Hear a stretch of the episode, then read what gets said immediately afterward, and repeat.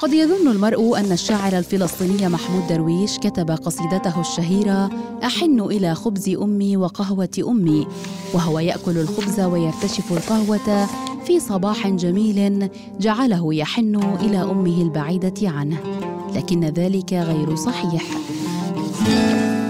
للغناء قصة من الشرق بودكاست. لجأت عائلة محمود درويش إلى لبنان بعد احتلال العصابات الإسرائيلية الأراضي الفلسطينية عام 1948 وبعد هدنة عام 1949 عادت أسرة درويش إلى قريتها الأصلية لتجدها مهدمة بالكامل. تحت الحكم العسكري الإسرائيلي عاش الفلسطينيون في ظروف قاسية فخيم الإحساس بالظلم على مشاعرهم. كان الطفل محمود أكثر أبناء الأسرة حساسية إنها الحساسية التي جعلته شاعراً عظيماً. يقول درويش إنه عندما توزع المسؤوليات في العائلة كان وهو الابن الأوسط بين خمسة أطفال يحاسب على التقصير مع إخوته الكبار ويطاله التوبيخ والعقاب مع الصغار إذا ارتكبوا مخالفة. ما سبب له اعتقادا بأن أمه لا تحبه ولزمه هذا الشعور سنين طويلة. كبر محمود درويش وأصبح شابا وناشطا ضد السلطات الإسرائيلية. انضم للحزب الشيوعي الإسرائيلي وعرف بنشاطاته وتصريحاته وقصائده المناهضة للحكم العسكري. فاعتقل مرات عدة. في إحدى المرات جاءت أمه لزيارته وحملت معها القهوة والخبز. منعها الحراس من إدخال المونة. توسلت الأم بكل ما لديها من عزم.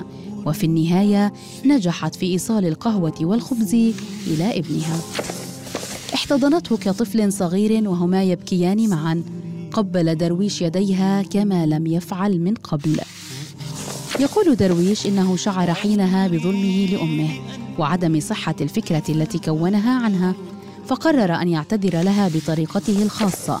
فكتب وتكبر في طفولة يوما على صدري. يومي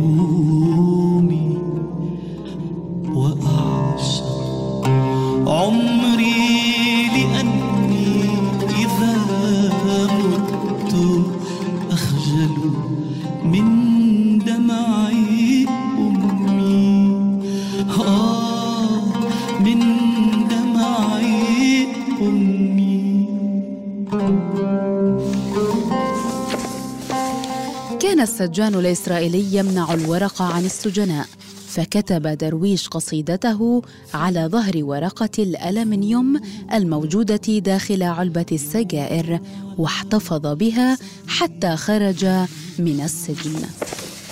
القصيدة اسمها اعتذار لكنها اشتهرت كأغنية بعنوان أحن إلى خبز أمي لحنها وأداها الموسيقار اللبناني مارسيل خليفة وما زال يبدع في إنشادها.